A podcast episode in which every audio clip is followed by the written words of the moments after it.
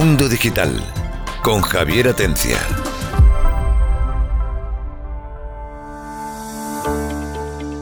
Hola, buenas tardes y bienvenidos a Mundo Digital. Como prometimos la semana pasada, hoy vamos a hablar de medidas, porque muchas veces cuando se intenta explicar eh, pues temas científicos, temas astronómicos o, o incluso temas informáticos, se utilizan eh, nombres de medidas que, bueno, no todo el mundo conoce o no todo el mundo es capaz de tener una idea mental de lo que se trata.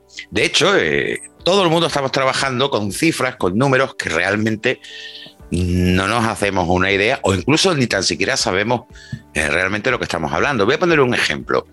Sobre todo los que comenzamos en la informática a una edad temprana, en nuestro caso una edad temprana correspondería a un montón de años, bueno, podíamos trabajar con ordenadores que tenían, pues a lo mejor, qué sé yo, sesenta y cuatro K de RAM, eh, ciento veintiocho era ya un maquinón, ¿vale? Y estamos hablando de esas medidas K. Ahora ya hablamos de gigas, de teras, y dentro de poquito a poquito de petas. Pero realmente a lo mejor no hemos calculado a cuánto más nos estamos refiriendo. A ver, voy a poner un ejemplo para que sepamos de lo que vamos a hablar. Si antes había un ordenador, en los tiempos de Juan Antonio Romero, porque los de Antonio Postigo eh, yo creo que ni había, pero bueno, no Antonio yo Postigo. Tan, tan.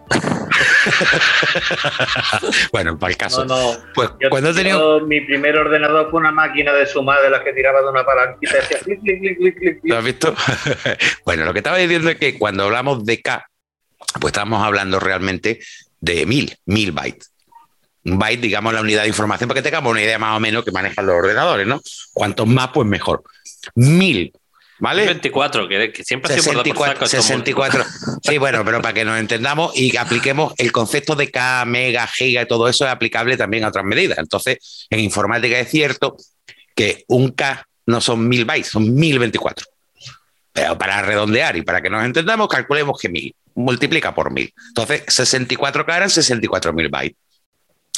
Cuando estamos hablando de gigas, casi todos tenemos eh, muchos gigas de almacenamiento.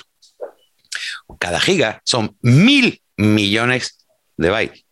O sea, estamos hablando de una burrada en comparación. Y cuando hablamos de teras, quizás me compré un disco duro de dos teras.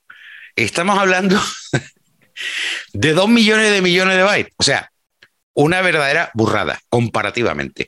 Normalmente cuando uno habla de gigas, pues eh, piensa que ahí tiene un cacharro en el que le caben muchas cosas, pero no se ha puesto a pensar la brutalidad de bytes que hay en ese ordenador, o en ese disco duro, que con un giga son mil millones de bytes. Y que estoy hablando de que cuando uno está diciendo que tiene una memoria eh, pues de dieciséis gigas en el ordenador, tiene dieciséis mil millones de, de bytes. Y antes nos apañábamos, Juan Antonio Romero, ¿con, cuánto, con cuánta RAM? Con dieciséis K. Con... Claro, claro, los ordenadores de ocho bits, sí. Sí, y luego ya llegábamos a ocho megas, doce megas, veinte megas. Que... Y con tu botón turbo para aumentarle el doble la velocidad. eh, hay, hay una ley en la informática que dice que tengas la que te... memoria la que tengas, siempre la acabarás llenando. Entonces, exactamente. Tú te adaptas exactamente. A la memoria que tienes. Si exactamente. Tienes mucho, bueno. Pues llenas mucho, y si tienes mucho más, llenas mucho más. Voy a aprovechar, y ya que me he saltado la presentación, pues vamos a comenzar a saludaros, ¿no? Uh, el primero, eh, Francis Villatoro, nuestro doctor en matemáticas, físico, ingeniero, al que le vamos a exprimir un poquito hoy, sobre todo en las unidades astronómicas, las medidas astronómicas que son las que más molan. ¿Qué tal? ¿Preparado, no? Muy bien, aquí estamos para hablar un poco de, de escalas, de tamaños y de unidades. Exacto, y de, sí, de escalas, de proporciones, que también interesa, porque vivimos en un universo que tampoco sabemos realmente, no somos capaces de entender la distancia que nos separa de otros planetas y, y demás. Antonio Postigo, el hombre del campo. Muy buenas. Yo, hablando de gigas, he estado a punto de hacer la broma, pero ya la hago. Digo, seré, yo que tengo jigueras, seré el que más gigas tiene aquí en el grupo. Yo era un gigón. A ti te gustan los gigas. Juan Antonio, ¿qué tal? Juan Antonio Romero, buena gente, ¿qué tal? ¿Qué tal? ¿Cómo estáis? Pues aquí a ver la escala astronómica y sí. Las microescalas y lo que haga falta. Y todas estas locuras. Juan Miguel Enamorado, que faltaste de los programas de la semana pasada, bienvenido de nuevo. Sí, sí, ¿qué tal? Buenas tardes. Hace una pecha de tiempo que no vengo y tenía una harta de ganas de veros. Sí, entre el higo de, de la pecha y la harta, no veas, ¿eh? Estamos hablando de medidas esta tarde. Menos mal que el programa se emite en Andalucía y nos entienden todos, porque los que no oigan online, sobre todo en Latinoamérica, mira que dicen estos tíos, harta, pecha, higo. Bueno, pues muchísimas gracias por estar ahí. Antonio Sevilla se incorporará probablemente para el próximo programa a hacer un tema personal y bueno, el hombre no ha podido asistir hoy. Como estaba diciendo, vamos a hablar de, de medidas. Yo creo que podríamos empezar por las medidas que más llaman la atención, que son las astronómicas y las que cada vez estamos más acostumbrados los medios a que nos digan eh, se descubre, o por ejemplo, como la semana pasada con Sagitario Asterisco, a tantos años luz, o no sé, y realmente cuando nos dicen eso, sí, quizás cuando nos dicen año luz podemos hacerle una idea, porque sabemos que un año luz es el, digamos, el espacio que recorre la luz a la velocidad de la luz, evidentemente, bueno, más o menos así podemos calcularlo. Calculo que tampoco creo yo que nos hagamos la idea realmente de lo lejísimos que está todo lo que está años luz, ¿no? Pero luego hay otros conceptos que se ven menos en los medios, como el parsec, que se utiliza más en paper, en investigaciones. Es muy raro que en investigaciones o en paper se vea años luz, casi todos en parsec, que nos lo explicará ahora Francis, eh, por ejemplo, y, y lo que es el A U. Es decir, eso es una unidad astronómica, que es una medida, una media de la distancia de la Tierra al Sol. Son unos ciento cincuenta mil millones de kilómetros. ciento cincuenta, sí, ¿no, Francis? Aproximadamente. ciento cincuenta millones de kilómetros. ciento cincuenta millones, más o menos, de media, ¿no? Y bueno, pues con eso nos podemos hacer los cálculos. Pero bueno, yo creo que, Francis, eh, deberíamos de comenzar por ahí. Eh, el año luz, en primer lugar, entendemos que es la distancia que recorre la luz en un año, precisamente, ¿no? Exactamente. Una cosa importante, la luz en el vacío. ¿Eh? Porque la, la luz en un medio material se mueve más despacio. Más despacio. Eh, la luz en un cristal transparente, por ejemplo, en una fibra óptica, se mueve más despacio de lo que se mueve en el vacío. Cuando hablamos de, de distancias con años luz, minutos luz, siempre hablamos de la luz en el vacío, que es donde la luz se mueve a mayor velocidad. Eh, un año luz, pues la distancia que recorre la luz en un año, esto parece que es, es mucho, de hecho es bastante. La, las estrellas más cercanas al Sol Eh, que hemos podido observar están a unos cuatro años luz de distancia. ¿Mm? El Sol, por ejemplo, el Sol de la Tierra, el Sol está a ocho minutos luz. Esos casi ciento cincuenta millones de kilómetros a los que está el Sol de la Tierra, les digo, la distancia cambia porque la órbita de la Tierra es una elipse, hay momentos en que estamos un poquito más cerca, un poquito más lejos del Sol. Eh, son unos ocho coma tres minutos luz. ¿Mm? Eh, claro, eh, el, el año luz es una distancia buena para medir distancias entre estrellas y entre galaxias, ¿no? El, en la, la vía, o sea, nosotros estamos a, pues eso, veintitantos eh, mil, eh, unos veintitrés mil años luz del centro de la galaxia. Eh, Andrómeda está, pues, a unos, creo recordar, unos doscientos mil eh, años luz. Eh, y así cuando nos vamos alejando, pues cada vez estamos a distancia de miles de millones de años luz, etcétera. Lo, el universo eh, observable, es decir, el universo en el que Eh, podemos esperar que alguna señal de ese universo en algún momento acabe llegando a la Tierra, eh, pues es de un tamaño de unos noventa y seis mil años luz, o sea, noventa y seis mil millones de años luz de diámetro, unos cuarenta y tres mil eh, millones de años luz de radio. Aunque el universo tiene unos catorce mil eh, millones de años de vida, como se ha estado expandiendo, eh, su tamaño ahora es más grande que el que echaría la luz de, de recorrer esa... Pero, Francis, una preguntilla un poco tonta. ¿Cómo saben hasta dónde llega el universo? Porque es el universo observable, o que han llegado a observar por estrella y demás y saben que hasta aquí, bueno, podemos ver una estrella, pero no saben si más allá hay más. Claro, la, la estrella más lejana observada está relativamente cerca. Eh, el, lo que pasa es que la luz más lejana que podemos observar es una luz que se emitió cuando se formaron los primeros átomos. Eh, antes de que hubiera átomos, lo que había era un plasma que estaba formado por electrones y por núcleos de átomos, eh, protones, eh, núcleos de deuterio, un protón-neutrón, eh, núcleos de, de helio, que son dos protones y dos neutrones, y, y eh, la luz estaba constantemente chocando contra los electrones. Entonces, hubo un momento en el que fue bajando la temperatura De, del universo, y entonces la temperatura bajó a un límite en el que era más eh, energéticamente más conveniente que un electrón se uniera a un núcleo de helio. Después se unió un segundo electrón, conforme fue bajando la temperatura, y así se fueron uniendo hasta que llegó un momento en que los electrones se unen a los núcleos de hidrógeno, o sea, a los protones. Entonces, ese momento, que es cuando el universo tiene una edad de unos trescientos setenta mil, setenta y siete mil eh, años, menos de un millón de años, eh, como un tercio de un millón de años, eh, en ese momento el universo se vuelve neutro, se forman los átomos, entonces ya no hay un plasma. Entonces los fotones pueden moverse en un espacio vacío. Y hay algunos de esos fotones, claro, allí había una barbaridad de fotones, pero había como uh, cien mil millones de fotones más que, que átomos. Pero eh, algunos de esos fotones han llegado hasta nosotros desde entonces sin haber chocado con nada. Y esos fotones los podemos observar, y lo hemos observado. Y eso se llama la luz del fondo cósmico de microondas. Entonces, esa es la luz más lejana que podemos observar. Y nos muestra cómo era el universo cuando tenía, pues eso, algo menos de trescientos ochenta mil años.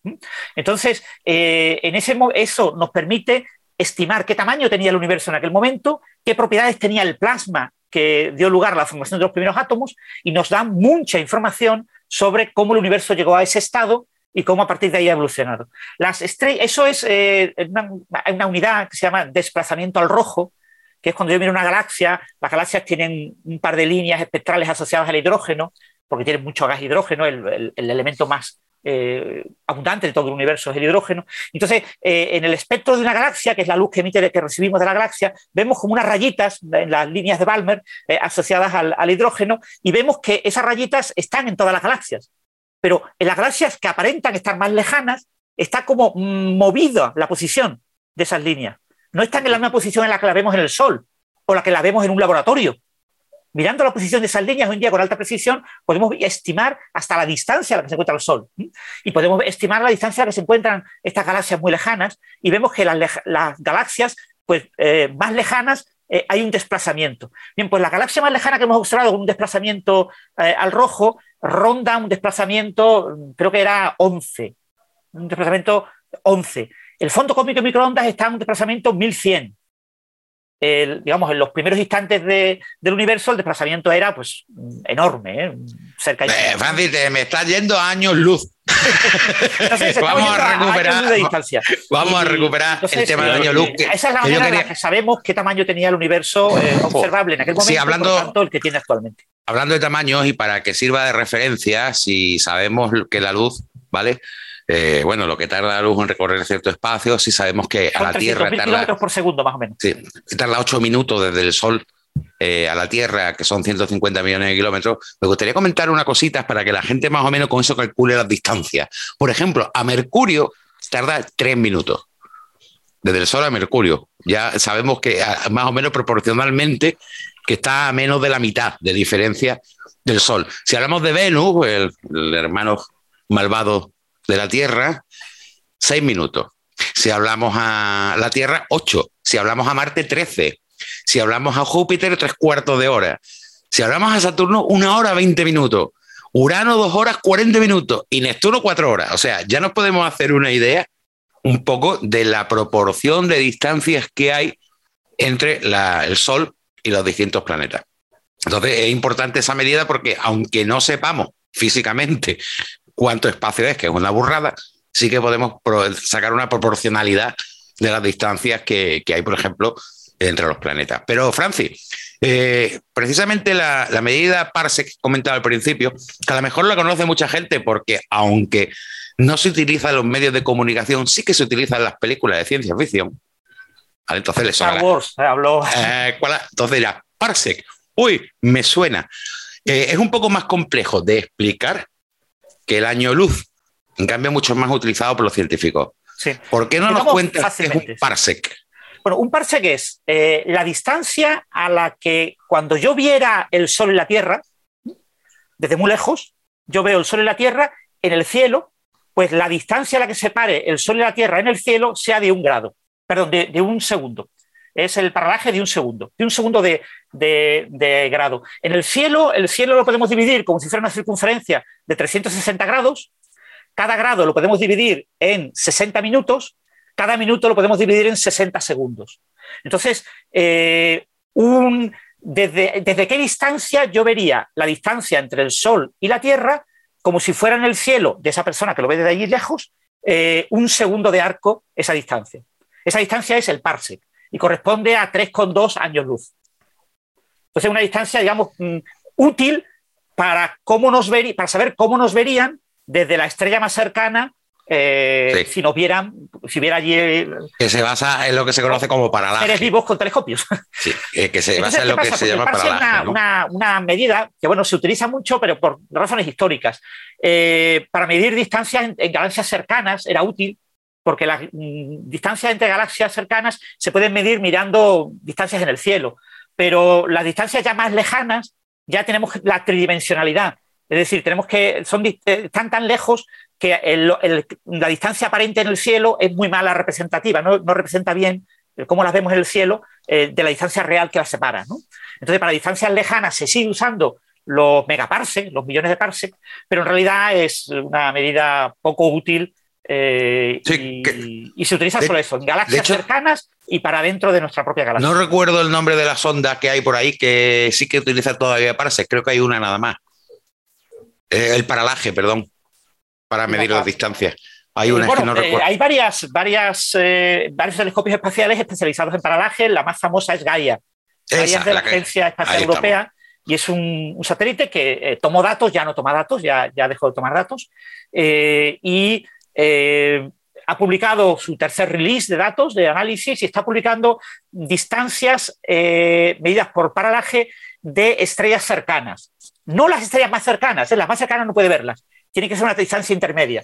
Y ha visto, pues, no recuerdo la cifra, pero del orden de millones de, de estrellas, y ha medido con bastante precisión la distancia a la que se encuentran. Claro, nuestra galaxia tiene pues, cien mil millones de estrellas y, y ha, esto ha medido, pues, no sé, no, no recuerdo la cifra, pero si eran diez millones de estrellas o algo así. Sí, que son unas pocas de todas formas. Bueno, poquito, terminemos... ver. Hay que recordar que nuestra, estamos dentro de la galaxia, está el núcleo, la parte central de la galaxia tiene mucho polvo que nos impide ver estrellas y está en toda la parte de atrás de la galaxia que no vemos nada. Entonces hay enormes regiones de la galaxia que no podemos observar. Hablemos de... de... de medidas ah, de uh. la Tierra, podríamos comentar no, también, ya que estamos en el espacio, podríamos bueno, comentar sí, que sí, no, Tierra... evidentemente eh, podríamos hacer una cosa y es hablar un poquito más hacia abajo, es decir, ya no medidas... Eh, grande, porque realmente lo más grande que puedo medir es el parsec.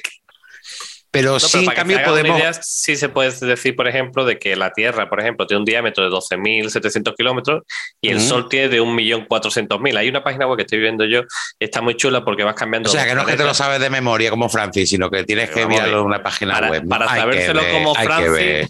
Hay que ser Francis. No, empezando por ahí, Javi. Que... Yo no sé cómo no está calvo el tío. Encima tiene pelo. Bueno, bueno, ya tengo mis entradas. Bueno, tú sugieres, Juan Antonio, que hablemos hacia abajo, ¿no? Pequeñito, ¿no? Eh, no sé por dónde quieres empezar. Empezamos por el milímetro.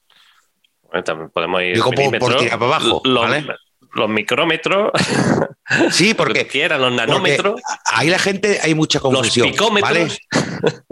¿Vale? Porque, por ejemplo, está, como tú dices bien, está el eh, bueno, picómetro, que es una billonésima.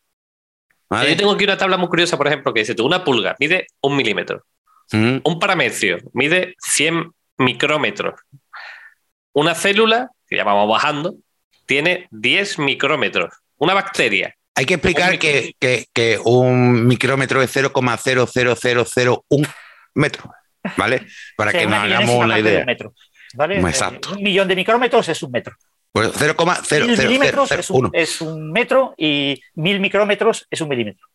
¿Y si hablamos de un yocto? Un yocto. Esos números son demasiado pequeños y es fácil Eso es confundir. cero coma cero cero cero cero cero cero cero cero cero cero cero cero cero cero cero cero cero cero cero cero cero cero cero uno. ¿Eso para medir un cuarco o qué? Mucho más claro, cuatro millonésima de metro. Bueno, el yocto es una medida poco útil, fundamentalmente porque no podemos explorar física en la escala de los yoctómetros. Ahora mismo, la física más pequeña que estamos observando, es decir, a nivel de energía, la energía más alta que podemos observar en experimentos son los sectómetros.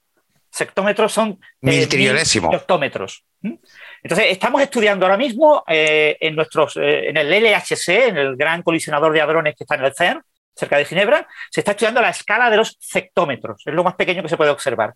¿Cuándo llegaremos a los yoctómetros? Probablemente dentro de unos doscientos, doscientos cincuenta años. ¿Tanto tiempo? Sí.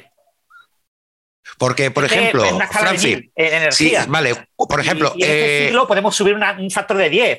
En el ¿Qué medida ciclo, podría venga, tener? Vamos a ser optimistas. Vale, en esta escala, diez, pero, ¿cuál sería la medida de, de un electrón, por ejemplo?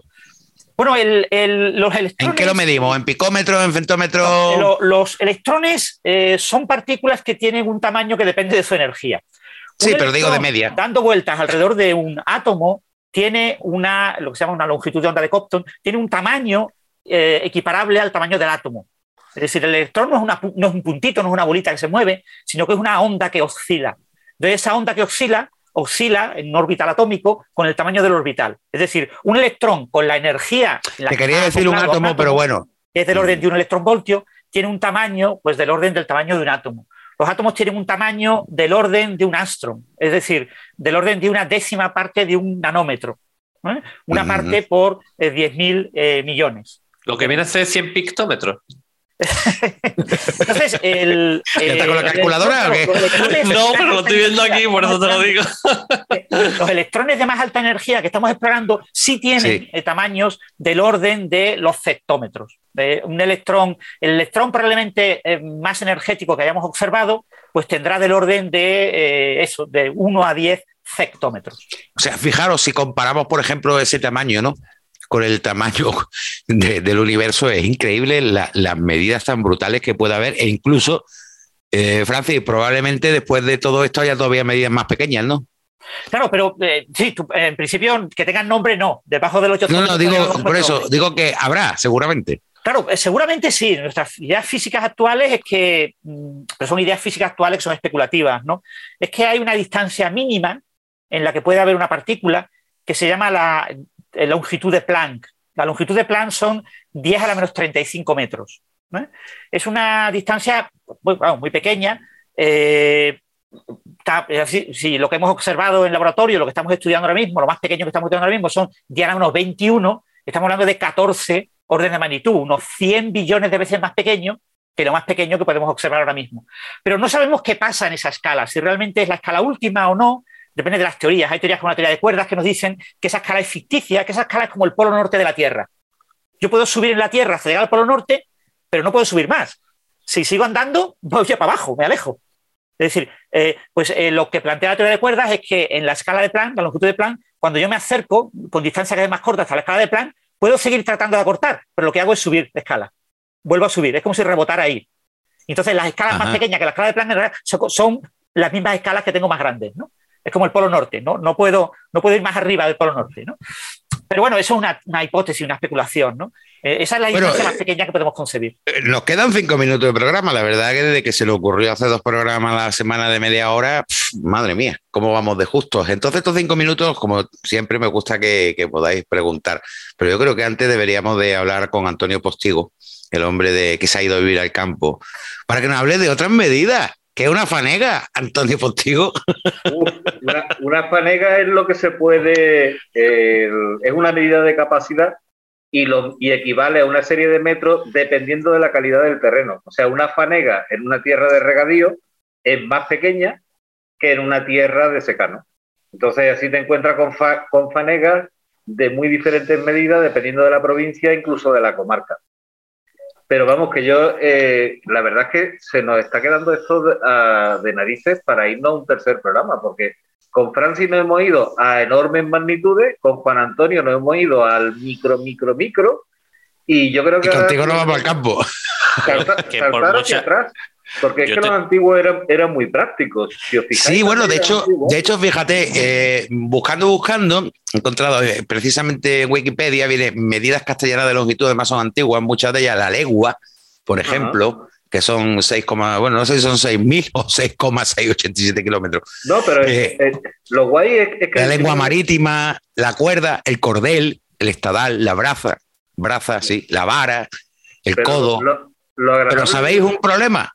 Que hay, que fijaros, por ejemplo, si hablamos de medidas como puedan ser la vara, en España, dependía de la ciudad o de la provincia para que tuviera una medida.